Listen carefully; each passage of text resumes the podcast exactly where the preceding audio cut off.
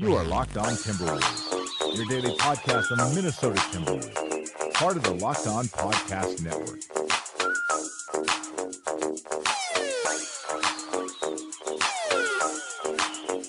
Welcome, welcome, welcome, ladies and gentlemen, to another Locked On Wolves podcast, part of the Locked On Podcast Network. As always, your host here, Colt Molesky, bringing you daily Wolves content. I am joined by uh, well, first of all, he's he's a pizza aficionado for Little Caesars Pizza. he also covers uh, the NBA, the Timberwolves. He covers the uh, the Vikings. He has a podcast about the Vikings, about the labor. Drew Mahowald, thank you for joining the show.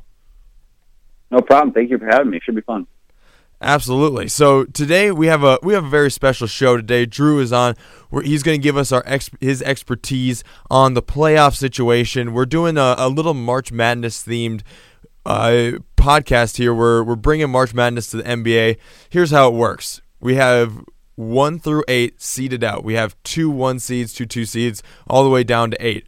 The catch is is that it's a little bit of a draft, a little bit of March Madness bracketing, where we have the uh, the one seed or all the seeding, you can go either east or west. We're drafting east or west. Who our, our one seeds are. It doesn't matter which side they're on, they can be one seeds and right down through the eight seeds. Also, these are the teams we think are finishing out the year in the playoffs as playoff teams. So some of these teams maybe aren't even in the playoffs right now, but we think they'll finish out as playoff contenders. Drew, are you ready for this show? Yeah, I think I am. Let's do this. It, sh- it should be fun. Uh, I'm going to start off. We're going to go through the, the first couple really quickly just because I think th- these ones are pretty obvious. My one seeds are Golden State and Houston. The, the two one seeds I have are the Rockets and the Warriors. I think that one goes without saying. That one's pretty obvious.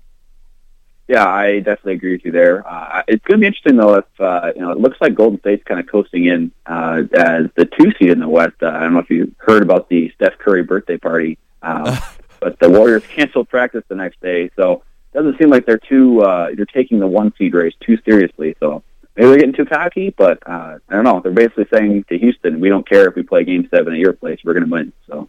I saw that. I saw some uh, sick dance moves from uh, Steve Kerr, the head coach of the Warriors, breaking it down getting jiggy with it. Uh, uh, my two seeds, uh, Toronto Raptors are my first two seed. I think that one is in surprising as well. Portland Trailblazers, as I have as my other two seed. This one might be a little controversial.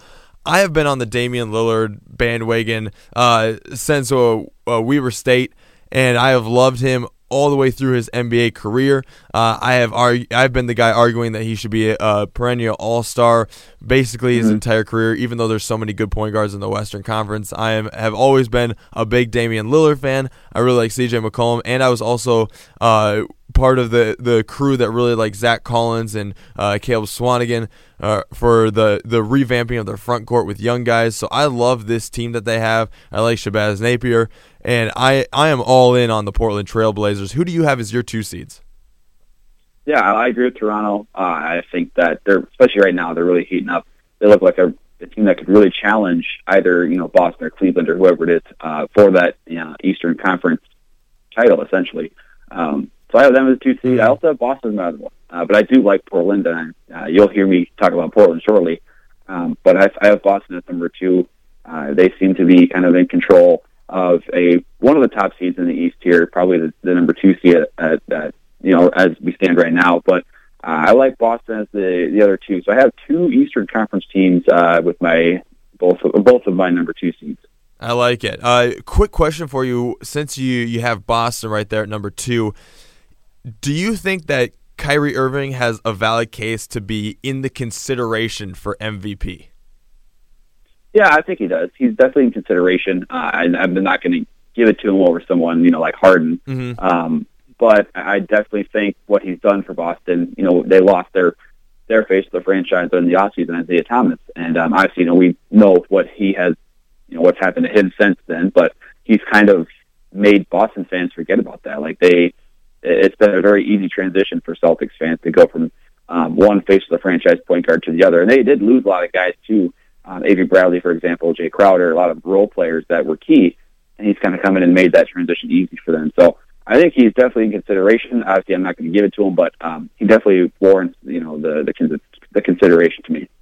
Absolutely, I would agree with that. He's kind of one of my, my dark horses to get, uh, not the MVP, mm-hmm. but I think he'll end up stealing a lot more votes than people uh, than people anticipate right. him going getting away with. The three seeds for me, I have two Eastern Conference teams as the three seeds. I have the Boston Celtics, and I have the Cleveland Cavaliers. Now I know that they are fourth right now in the Eastern Conference uh, standings uh, for the playoffs, but I just I can't I can't look over a team that has LeBron James and they have some interesting young guys. I, I really like Larry Nance uh, Jr. playing with LeBron James if Rodney Hood can get healthy, I really like him as a piece. Uh, J.R. Smith has had some okay games, uh, kind of starting to put it back together at the end of the season here. You have uh, Jordan Clarkson, he's an interesting piece off the bench. Uh, I think George Hill could be interesting in the playoffs. I mm-hmm. just like the role players around him, and it's LeBron James, so I have him at the three spot. Who do you have as your three seeds? I have, like I said, Portland. Um, you mentioned them as one of the twos. I have them at three they are really. I mean, you're, you're right about Lillard and McCollum. They are that's a superstar guard combo mm-hmm. they have, and uh, it's Lillard has been you know uh, bravely underappreciated uh, you know during his career as a really a star player, and a lot of that's just because he's in the West and there's so many you know dominant guards in the Western Conference. But um, so I have I have Portland and the Blazers as a three. I also have the Spurs, and this is controversial, I think, because they're out of the playoff picture right now. They're at number nine, I believe. Um, but if and when they get Kawhi Leonard back, which I believe is supposed to be before the end of the regular season, um, they're going to be dangerous. He's, I think he's a top three player in the league when healthy, um, and I think he kind of can take them to another level, to a level similar to Houston and Golden State. So uh, I have them at number three. Uh, I'm very much looking forward to a potential first round playoff series between the Spurs and either the Warriors or Rockets if the Spurs wind up with a seven or eight seed because that could be fun. And you know who knows? It is the San Antonio Spurs, and they have a history of um, making things interesting in the playoffs for sure. Wow, very interesting. I thought I had them. I have them coming up in a little bit here. I thought I had them early and going at number three with the San Antonio Spurs. Drew working with some brass over there. Oh yeah, of course.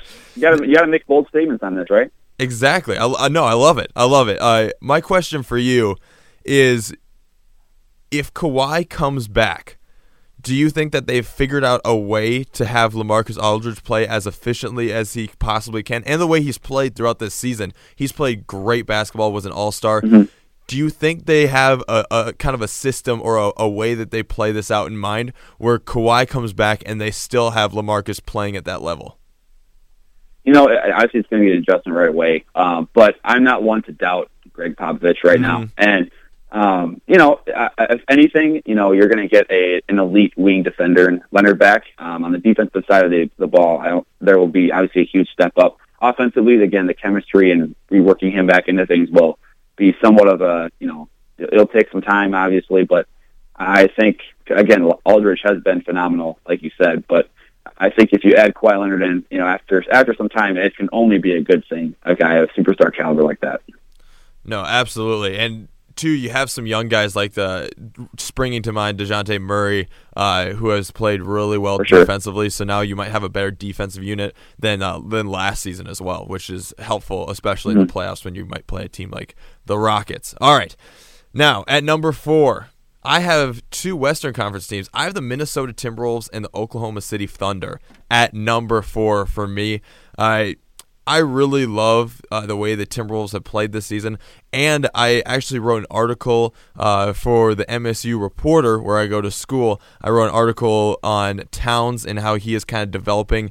Not only you knew he was going to be an All Star, and he was an All Star this year, but he is kind of transforming and taking on the mold a little bit of of a superstar and a blue chipper here over the last few games without Butler taking over the team, taking over games uh, over the last couple weeks, and. It, now that he is playing like this, the return of Butler in the playoffs, this could be a very dangerous team uh, if if Towns can keep going on the pace that he is currently at. And with the Oklahoma City Thunder, they have trouble putting it together some games, but when they're able to figure out how to play Russell Westbrook, Paul George, and Carmelo Anthony all together as a trio, uh, they're really dangerous, uh, and they're all all stars, and so it's hard to count them mm. out too too far or put them too far down on this list, especially when Paul George and Russell Westbrook are still uh, in their primes.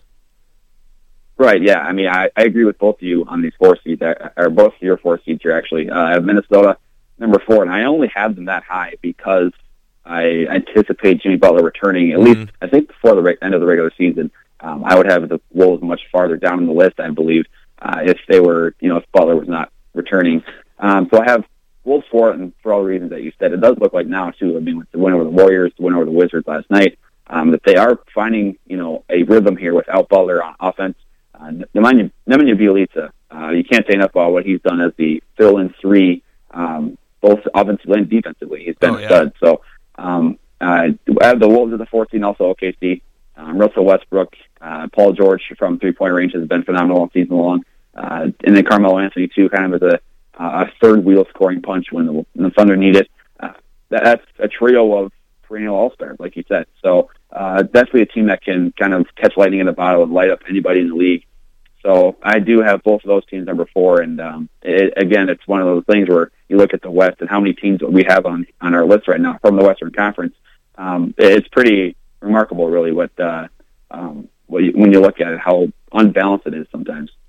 No, I definitely agree with that. Uh, the other thing I would like to say about uh, the Timberwolves before we move on here is that you can say what you want about some of their defensive woes, but when you look at teams around the NBA, few teams are as reliable once you get once you get past the the top tier and I would say the the Warriors and the Rockets are that top tier. Once you get past those two teams, there are few teams that pl- that play consistently on offense like the Timberwolves do. And I know they've had bad mm-hmm. losses to teams like the Magic or the Suns or or the Hawks, and and those don't look great. And they have had a problem of playing down to competition at some points during the season.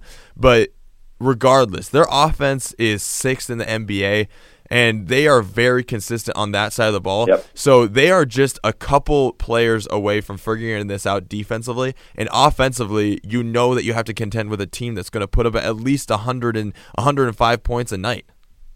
Yeah, exactly. I mean, and it, it's so weird.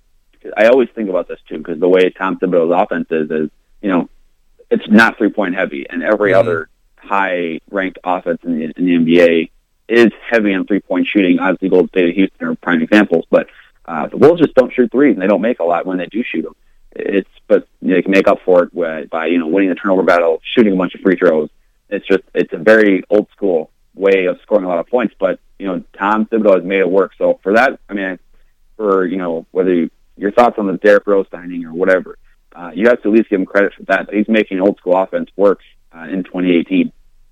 No, absolutely. And you got to think, too, uh, Bjelica the other night against the Wizards, Bjelica going three for seven was enough floor spacing to really give Towns yeah. plenty of room down low, uh, which is more to say about Towns. He doesn't need a lot of space to really go to work, right. and th- those are very efficient. When you have Towns down low or in the post, or even from that 15, 18 foot range, those are very efficient shots that he's taking, and they were mm-hmm. shooting going into the last. I think it was the last four minutes of that game. They're f- shooting fifty-one percent from the field, so they're a tough team to defend because they're not taking those high risk shots. They're passing around, finding right. the open guy, or they're getting into Towns, and Towns can do work. Absolutely, yeah. It's, I, I would almost argue that Towns, um, just pure talent, he's one of the most efficient uh, big man scorers really in NBA history. Uh, if you look at it, you combine his three point shooting and just how efficient he is uh, around the basket. Even that jump hook is deadly. No one can block it. No one can disrupt it. Um, it's it's truly remarkable what he has done in his career, and he's got a lot of time left. Uh, I'm very excited to see what he can accomplish because, I mean, this, this, he's a, he's a superstar already, and he's what 22. Uh, it's unbelievable. Yeah. No, yeah, he is so much fun to watch. Uh, we're going to take a quick break for some sponsors before we get to the second half of our seating and our list. So at Five, I have the San Antonio Spurs. We talked about them. You uh, you put them up even further on the list, but uh, I don't think you can put them any lower than five. Just with uh, Gregg Popovich, how well they've played despite their best player being out, and the fact that Kawhi Leonard should return before the end of the season. Uh, the, my other five seed is the New Orleans Pelicans. I love how uh, Anthony Davis has played. He's a monster. He's been balling out. He is he has rocketed the Pelicans up into the into the top tier of the of the playoffs right now. They sit at uh at the the five spot in the playoffs. I don't think a lot of people even thought they would finish higher than eighth in the playoffs if they made it at all. So he has been balling out. Also, role players like Jrue Holiday have been playing really well. Rajon Rondo's had some solid games. Guys around him have been stepping up and playing well despite the the loss of Boogie and they have been really impressive. I love the way Anthony Davis is playing, so I put them at five. Who are your five seeds, Drew? Uh, I have Cleveland and Utah in my five seeds. I think Utah might be a bit surprising, but uh, I have the Cavs uh, with my number five. I think, you know, uh, again, when you have LeBron James on your team, you're always going to have a chance at the finals. I mean, he's gone a seven straight. We we get that, um, but it, it just seems like he's carrying more, or he's forced to carry more of a load this season um, amidst all the moves and the, the trades and whatever on the trade deadline day. But it just seems like he's being forced to carry more of a load this season than in the past. Um, so I have them a bit lower than maybe most would agree with. Uh, and then I have Utah, and I think, you know, they've been in the last what two months they've really turned it on and kind of eh, you know vaulted themselves into the playoff race here. Um, and it looks like they're finding that chemistry together. Uh, Donovan Mitchell is a fantastic uh, young player. Uh, you know, possibly a rookie of the year um, suddenly here for Utah. So I think they're going to be in the playoffs, and I have them as you know one of my five seeds here, which might be a bit surprising, but I think it's one of those things where um, a team getting hot at the end of the season can really make noise in the playoffs. So uh, I have them as one of the five as well. For number six, I've got the Milwaukee Bucks, Washington Wizards. Uh, Washington, I I really love Bradley Beal and the way he's playing and the way he's leading this team. He's averaging about 21 points per game with uh, John Wall out over the last 20 games. He has been playing really well. Kelly Oubre Jr. Ha- is kind of your, like perfect three and D guy, where he doesn't suck up a bunch of three point shots, but when mm-hmm. he is feeling it, he does take shots, and so it's a good trade off where he he he kind of is a it seems like he's self-aware enough to not knock down shots when he's when he's missing jumpers but when he's feeling hot he can put up 17 19 points and he is a, a solid defensive wing piece and uh, Otto Porter uh, is another guy who kind of fits into his role really nicely, where he does a lot of slash into the basket. He's really good in transition. He's not going to stretch you too much from outside, but they have enough of that already, and he does a good job fitting into his role. And Markieff Morris is another guy who's going to help them on defense, and then he's he's that intermediate shooter who's not going to yep. stretch the floor too much, but you don't need him to because you have Oubre and Bradley Beal. I like this team. I also really like the Milwaukee Bucks. Put them at six. Maybe he's even is a little low. I really, I think they can be a problem in the playoffs with their length defensively and the offense that uh, Eric Bledsoe and and uh, and Giannis Antetokounmpo can bring to the table. I think is going to be a problem for teams, especially with their size. Yeah, I absolutely agree. I actually have Milwaukee as um, one of my sixes as well. I have the other one is New Orleans. So I talk about length and um, you know long arms. I guess you can talk about Anthony Davis and Giannis Antetokounmpo. Um, a couple of just freak human beings, freak athletes, freak basketball players. Uh, basically, the two reasons essentially why these two teams are at number six. Anthony Davis is kind of carrying Pelicans right now, and then obviously with Milwaukee, you think of Giannis. Um, they do have, you know, obviously there are a bunch of role players on Milwaukee as well. Middleton, uh, Eric Bledsoe, a bunch of guys that can contribute outside of Giannis, but um, I, I do agree with you know you. I think you both had you had New Orleans, I believe, at five, and I and Milwaukee at six. So I have both of those teams as my sixes. Um, but yeah, I, I agree that you know when you have a player as as good as Davis or as good as Giannis, um, it's one of those things where uh, you can really compete with any team if that player can carry that much of a you know that carry that much on his back. I guess. Mm-hmm. No, definitely. Uh, for seven, I have the L.A. Clippers and the Indiana Pacers. Uh, I really like the the superstars on this Pacers team, uh, or maybe not superstars is the wrong word, but they're studs. I like Victor Oladipo and Miles Turner. I'm a huge fan of. Uh, they don't have a ton. I think it's not really B role players around them, more like C role players, uh, which is why uh, you see some really poor performances. Uh, that said, they are mm-hmm. they are in the top of the of the Eastern Conference right now. Uh, they have the four, or excuse me, the three spot right now in the Eastern Conference. So they have been able to put some wins together lately, but they're just they're entirety of their roster doesn't impress me as much as a couple of their studs.